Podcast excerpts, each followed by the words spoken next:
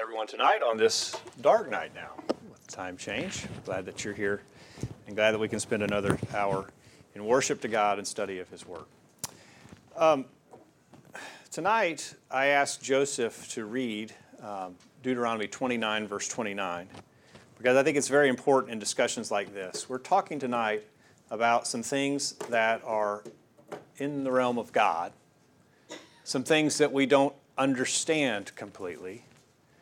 And when we get in that area, we've got to be very careful that we stay within the guardrails of the scriptures with what God has revealed. The secret things belong to God. There are so many things about God that we don't understand. And if God were to reveal them to us, we couldn't understand them if He did. We're dealing with an almighty, all powerful, all knowing creator, and we're just little pea brains. There are so many things about God that we don't understand. We've got to be careful. But this verse goes on. It says, The secret things belong to God, but those things which are revealed unto belong to us, to our children forever. God has told us what we need to know. We need to have faith in that. That I'm going to stay within the guardrails of what the scriptures teach. I'm not going to venture out beyond that and surmise and guess things about God and how He works. But I have all that I need to know about how God works right here. And I need to have faith and confidence in that. Tonight, I want to talk about the providence of God. It is one of those areas where God has given us a little glimpse into how He works in His providence. But there are so many things that He hasn't told us about His providence and how it works, why it works, when it works, that we're just going to have to leave to God. And we're going to have to stay very firmly fixed within what the Scriptures teach us on this subject. But having said that, what the scriptures tell us about God's providence is very powerful and very helpful to us as we go through this life. And so tonight I want to spend a few minutes looking at God's providence. First off, we have to uh, wholeheartedly uh, uh, proclaim and uh, profess that God is at work in the world today. There's no question about that. That God is in the world to work in the work in work in the world today. There are some folks who have the idea that God created everything in the earth, in the world, created man, created everything that we see around us, and then he just stepped back and watched it go. That he's not involved at all. That God is completely passive. He knows what's going on, but he has no control over what is going on. And the scriptures do not teach that. The scriptures teach us very clearly that God is at work in the world today. In the, the Psalms, numerous places in the Psalms, we see about God's uh, work and action in nature. Look at Psalm 104, verse 14. Psalm 104, verse 14. He causes the grass to grow for the cattle and herb for the service of man, that he may bring forth food out of the earth. Is God at work in the world today? Yeah. He causes the grass to grow for the cows. if it wasn't for God and his work in the world today, there'd be a lot of skinny cows walking around. God causes the grass to grow for the cattle and he causes the herb for the service of man. God is in control of the natural world around us. A little law, farther down in Psalm 104, beginning of verse 21. Notice what it says there. The young lions roar after their prey and seek their meat from God. The sun arises, they gather themselves together and lay down in their dens. Man goeth forth into his work and to his labor until the evening. O Lord, how manifold are thy works! In wisdom thou hast made them all. The earth is full of thy riches, so is this great and wide sea, wherein are things creeping innumerable, both small and great beasts. There go the ships, there is that Leviathan, whom thou hast made to play therein. These wait all upon thee, that thou mayest give them their meat in due season. All these things are going on. And the psalmist is amazed at that. If you've ever been out early in the morning, Maybe you've gone out and done some hunting in the morning, and it is amazing to see as the sun is starting to come up. You can see those creatures that are checking in from their night shift. They're going to bed. They're going to get in their dens as the sun's starting to come up. And those other creatures that are, are uh, out in the daytime, they're starting to come out. It's amazing. God did all that, He set that up. But they're waiting on God for their meat, it says. It goes on. Uh, that thou givest them, uh, they gather. Thou openest thine hand, they are filled with good. Thou hidest thy face, they are troubled. Thou takest away their breath, they die and return to the, their dust. Is God at play in the natural world around us? Absolutely. Is He, is he uh, in control? Is He providing the natural world what we need? Absolutely. And Jesus referenced this in Matthew chapter 6 as He tries to tell us to trust in God because God is taking care of the natural world around us and He'll take care of us. In Matthew chapter 6, beginning of verse 26. Matthew chapter 6, beginning verse 26. Behold, the fowls of the air, they sow not, neither do they reap nor gather into barns, yet your heavenly Father feedeth them. Are you not much better than they? Which of you by taking thought can add one cubit unto his stature? And why take ye thought for raiment? Consider the lilies of the field, how they grow. They toil not, neither do they spin. Yet I say unto you that even Solomon in all his glory was not arrayed like one of these. Wherefore, if God so clothe the grass of the field, which today is and tomorrow is cast into the oven, shall he not much more clothe you, O you of little faith? Therefore, take no thought, saying, what shall we eat, or what shall we drink, or wherewithal shall we be clothed? For after all these things do the Gentiles seek. For your heavenly Father knoweth that ye have need of all these things. But seek ye first the kingdom of God and his righteousness, and all these things shall be added unto you. The birds of the air, they are clothed, they have all that they need, that God is feeding them. Uh, the lilies of the field, they, uh, they don't uh, spin. Uh, but God, Solomon was not arrayed like one of them. God's taking care of all of them. And the lesson that Jesus is teaching us is He'll take care of us. And He's going to take care of us by being involved in the natural world around us, by being at work in the world around us. In Matthew chapter 10, verse 29, Jesus says this Are not two uh, sparrows sold for a farthing? And one of them shall not fall to the ground without your Father. God's taking care of the sparrows. Kids, there are times when you might be scared about what's going to happen and is everything going to be okay? Just take a look at that bird that's flying around outside your window. God's taking care of that bird. That little bitty bird. Have you ever held a bird in your hand? A little bitty thing. And it gets what it needs from God. And Jesus says, God's going to take care of you. We need to trust in Him in that. And so God is at work in the world today.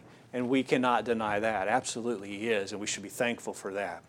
Furthermore, we need to also lay some groundwork that God's miraculous work is complete. In 1 Corinthians chapter 13, 1 Corinthians chapter 13, beginning of verse 8. 1 Corinthians chapter 13, beginning of verse 8. Charity never faileth, but whether there be prophecies, they shall fail. Whether there be tongues, they shall cease. Whether there be knowledge, it shall vanish away. For we know in part, and we prophesy in part. But when that which is perfect is come, then that which is in part shall be done away. When I was a child, I spake as a child, I understood as a child, I thought as a child. But when I became a man, I put away childish things. For now we see through a glass darkly, but then face to face. Now I know in part, but then shall I know even as I am known. And now abideth faith, hope, charity, these three, but the greatest of these is charity. Paul is talking about a time when the miraculous would cease. As we look at this context and we look at the Bible as a whole, we understand that that time was the first century when the miraculous would cease around the time of the apostles, and when the apostles were gone, the miracles would be gone. When the whole Bible had been revealed to us, there would be no more purpose for miracles the miraculous has ceased. That is clear from the scriptures. And so, when we put these two things together, that God is in, at work in the world today and his miraculous work is complete, then we have to conclude that God is at work in the world today, but he's using natural means to accomplish his will in the world around us. In other words, God's going to take care of you. He's going to give you what you need to wear so that you have adequate clothing. He's going to give you what you need to eat so you have enough food. But they're not just going to vaporize and poof, now you got them natural means are going to be in, in, place as God provides for what we need. God is at work, and His miraculous work is complete. Furthermore, as we look at, at what we can know from the Scriptures, as we want to stay within the parameters of what God has told us about how, who He is and how He works, we also know that God's providence does not overrule the will of men. He doesn't overrule the free will of men. God's, work, God's working in the world today but he's not forcing anyone to do anything beyond their will.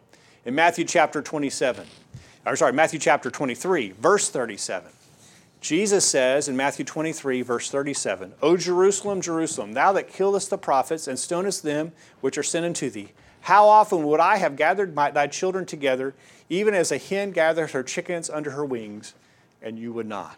There's a lot of folks in the religious world today who get all wrapped around the axle trying to figure out God. And how could an almighty God who's in control of the world not be dictating everything that man does? How could he not be predestining everything that happens? And he says here clearly that he doesn't. Jesus wanted the Jews to submit to him. Jesus wanted to be able to care for the Jews.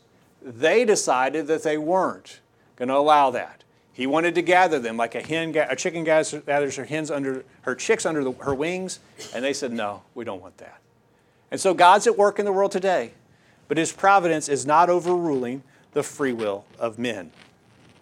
Furthermore, as we think about the providence of God and what the Scriptures teach us about how God works in the world today, we see that God can use both good and evil actions of men to accomplish His will. God's not bound by whether men are going to do good or evil. God can accomplish His will either way. The passage that you probably are thinking about is the one that we've looked at many times from Joseph as his brothers come to him after his father is dead, and they, they say to themselves, We got a problem on our hands. Joseph was behaving himself just because dad was around.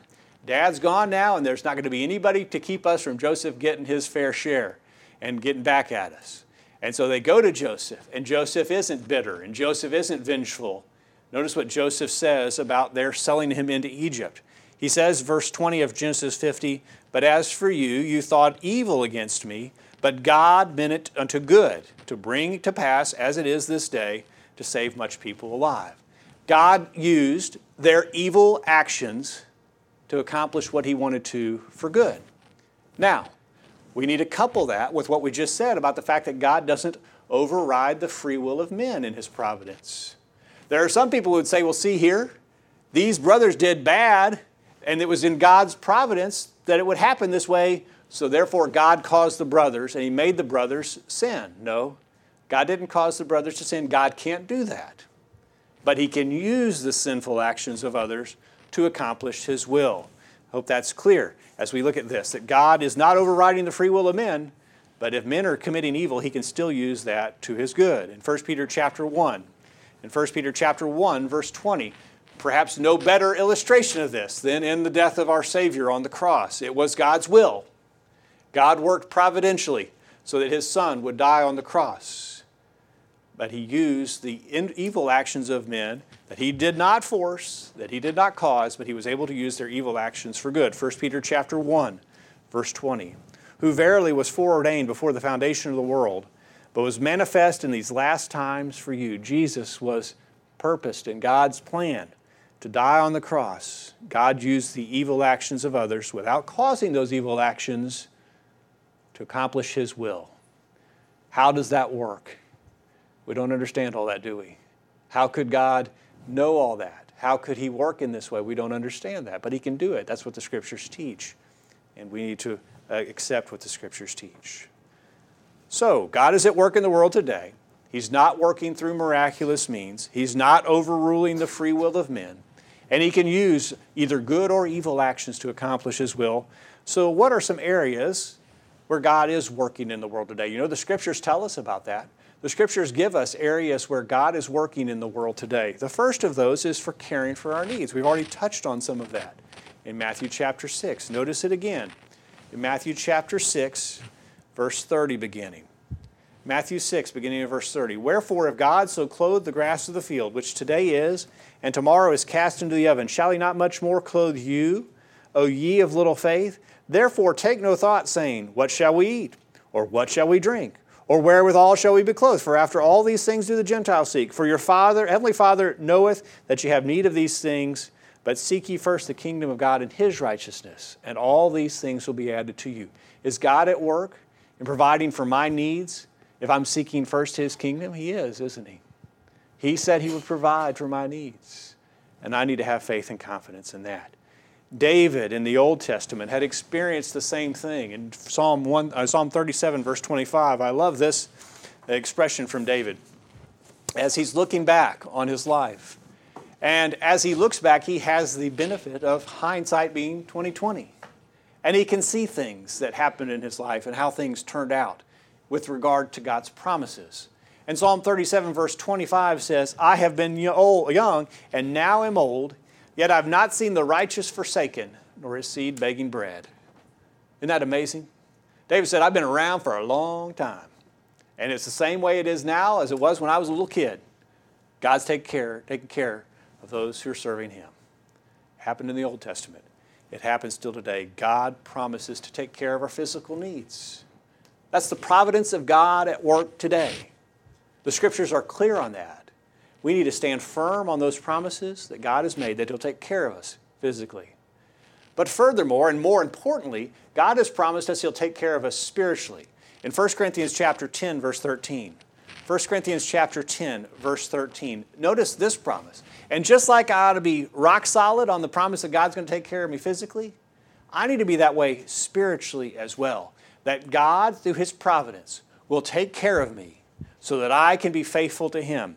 1 Corinthians chapter 10, verse 13. There hath no temptation taken you, but such as is common to man. But God is faithful, who will not suffer you to be tempted above that you're able, but will with the temptation also make a way to escape that you may be able to bear it. Is there going to be something that happens tomorrow at school or at work or in the family where your only choice is to sin? You just can't help it. That you want to do what's right, you want to be pleasing to God, but the only choice you have to do is do wrong. No, that'll never happen, will it? God, through His providence, has promised us that He'll care for us, that He won't allow us to be tempted above the what we're able to bear. He's not going to present a temptation to you that, wow, just blows you off your feet and you can't help it. He's not going to present a temptation to you where the only option is to sin. No, He's always going to give that way of escape, that way to be faithful to Him. It's always going to be there. We need to have confidence in that, and we need to be looking for that way of escape so that we can be faithful. Because in the end, because of God's promises and His providence, if I sin, the only one to blame is me. I wasn't forced to do it. In Romans chapter 5, in Romans chapter 5, we also see that how God works His providence for our benefit so that we can grow spiritually. In Romans chapter 5, beginning of verse 3, as, as Paul was looking at, at difficult things going on in his life. And he was talking about Christians having to go through difficult things. Notice how he says that God, in his providence, will cause this to work out for our good. Romans chapter 5, beginning of verse 3. And not only so, but we glory in tribulations also, knowing that tribulation worketh patience, and patience experience, and experience hope. And hope maketh not ashamed, because the love of God is shed abroad in our hearts by the Holy Ghost, which is given to us. You're going to have to go through difficult times, Paul says. But the guarantee of God is if we deal with them the way that we should, we'll be better as a result. You know, we think about the storms of life and how they may rage and beat against us. And we might wonder, well, is it just going to beat me down where I can't be faithful anymore? And the promises of God through His providence is no, it won't. If we rely on Him and if we live like we should, we will be stronger as a result of things that we have to go through. James chapter 1, verse 2 beginning says the same thing. My brethren, count it all joy when you fall into divers temptations, knowing this, that the trying of your faith worketh patience. But let patience have her perfect work, that you may be perfect and entire, wanting nothing. Going to have to go through some difficult times. But God in His providence is going to ensure that we'll be better as a result. God's going to take care of us physically more importantly than that, He's going to take care of us spiritually through His providence. Furthermore, we see that the scriptures are very clear on the fact that God, in His providence, is working in the kingdoms of men.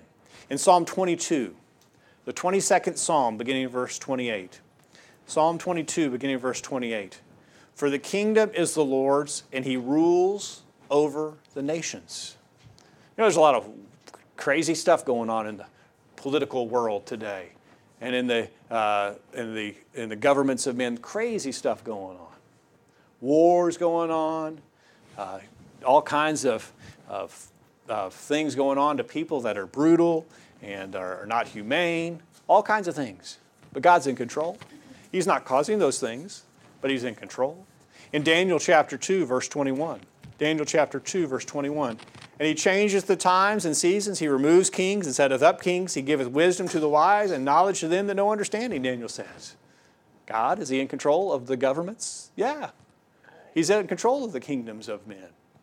Uh, as we know, there's a, an election coming up in a couple of days. Guess what? God's in control. God's in control. There's not going to be anything that happens on Tuesday that God can't deal with. He's in control. He rules in the kingdoms of men. How does He do that? We don't know. Why does He do that? We don't know. Why does He choose people to be over nations, certain nations? We don't know. We don't understand all that. But does He rule in the kingdoms of men or does He not? He does, doesn't He? And we need to trust in His providence that He's going to do what He said He would do. Verse 25 of Daniel chapter 4 The Most High rules in the kingdom of men and gives it to whomsoever he will. Again, the secret things belong to God, but the things that were revealed to us belong to us and our children forever. I know this. I don't know the how, I don't know the why, but I know this, and I can rest on that, and I can leave the rest to God. In Proverbs chapter 14, verse 34, Proverbs chapter 14, verse 34 righteousness exalts a nation, but sin is a reproach to any people. Now, there are things going on in the world around us that may not be the result of God's providence, right? This may, there's, there's evil going on that obviously God's not causing, and He will allow nations to suffer for their evil. There are things going on that God necessarily isn't causing, but He can work with what's going on in the world around us. Psalm 9, verse 17 The wicked shall be turned into hell and all the nations that forget God. God is in control, and He will uh, do what is right. Jeremiah chapter 25. Jeremiah 25, begin verse 8. Jeremiah 25, verse 8. Therefore, thus says the Lord of hosts, because you have not heard my words, behold, I will send and take all the families of the north, saith the Lord, and Nebuchadnezzar the king of Babylon my servant, and will bring them against this land, and against the inhabitants thereof, and against all these nations round about, and will utterly destroy them, and make them an astonishment and a hissing. When God makes you an astonishment and a hissing, that's not a pretty thing. And He does that to nations that are evil. God is in control through His providence. We need to trust in that. Furthermore, as we look at ways where God has told us that He works in the providential realm. God has told us that He works in providence for the furtherance of the gospel. We're concerned about the furtherance of the gospel in Franklin, Tennessee. We're concerned about the furtherance of the gospel in Cortez, Florida, and Panama City Beach, Florida, and the world all around us.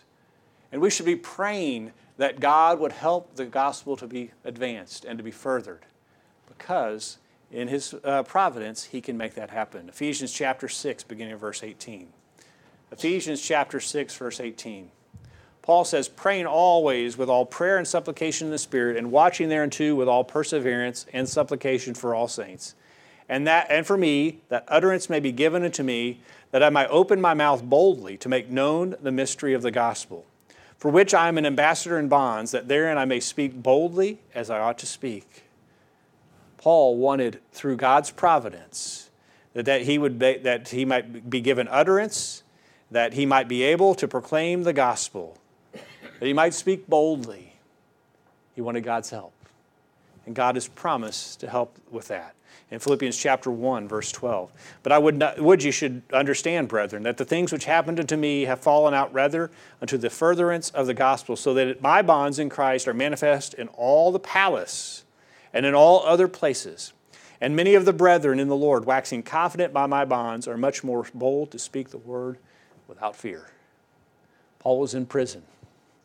And as a result of that terrible situation he found himself in, God was able to use that providentially so that those who were in the palace heard the gospel of Christ. And that others around Paul were uh, encouraged and strengthened to preach the word boldly. God is at work in the furtherance of the gospel through his providence. And as we wrap up our lesson tonight, we need to reiterate that the hows of God's providence are unknown. God works providentially. Can't deny that. We've seen the ways and the areas that He does work in the world around us and in our lives. Can't deny that. We know that He doesn't overrule the free will of men. You can't deny that. But how God works providentially, we simply do not know. And we have to be very careful as we talk about the things in our life.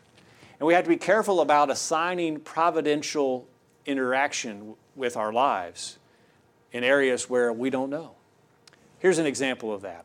In Esther chapter 4, verse 14.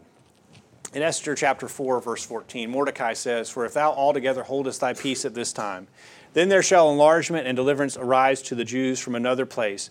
But thou and thy father's house shall be destroyed, and who knoweth whether thou art come to, a, to the kingdom for such a time as this? You remember the Jews were uh, facing extinction, they were going to be annihilated. And Mordecai is telling Esther, you know what? God is going to be faithful to his promises. Providentially, one way or another, he's going to make it work out. But it might just be that you have come to the kingdom for such a time as this. Maybe you are the reason that you're, the reason you're here is because of God's providence. Mordecai didn't speak absolutely on this. He didn't say, you know what, it's God's providence, Esther, that you're the queen. It's God's providence. Look how this is all working out. It's God's providence. No. He says, Who knows? Maybe this is providence. In Philemon, verse 10 beginning.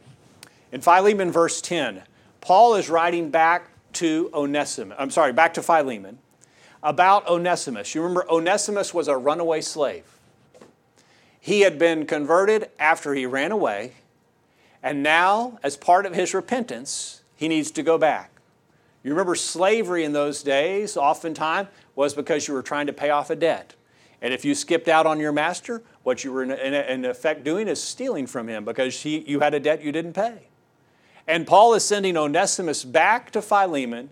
And notice what he says about Onesimus as he's encouraging Philemon to release him from his uh, servitude and allow him uh, to be an assistant to Paul. Notice, I beseech thee for my son Onesimus, whom I have begotten in my bonds, which in time past was to thee unprofitable, but now profitable to thee and to me.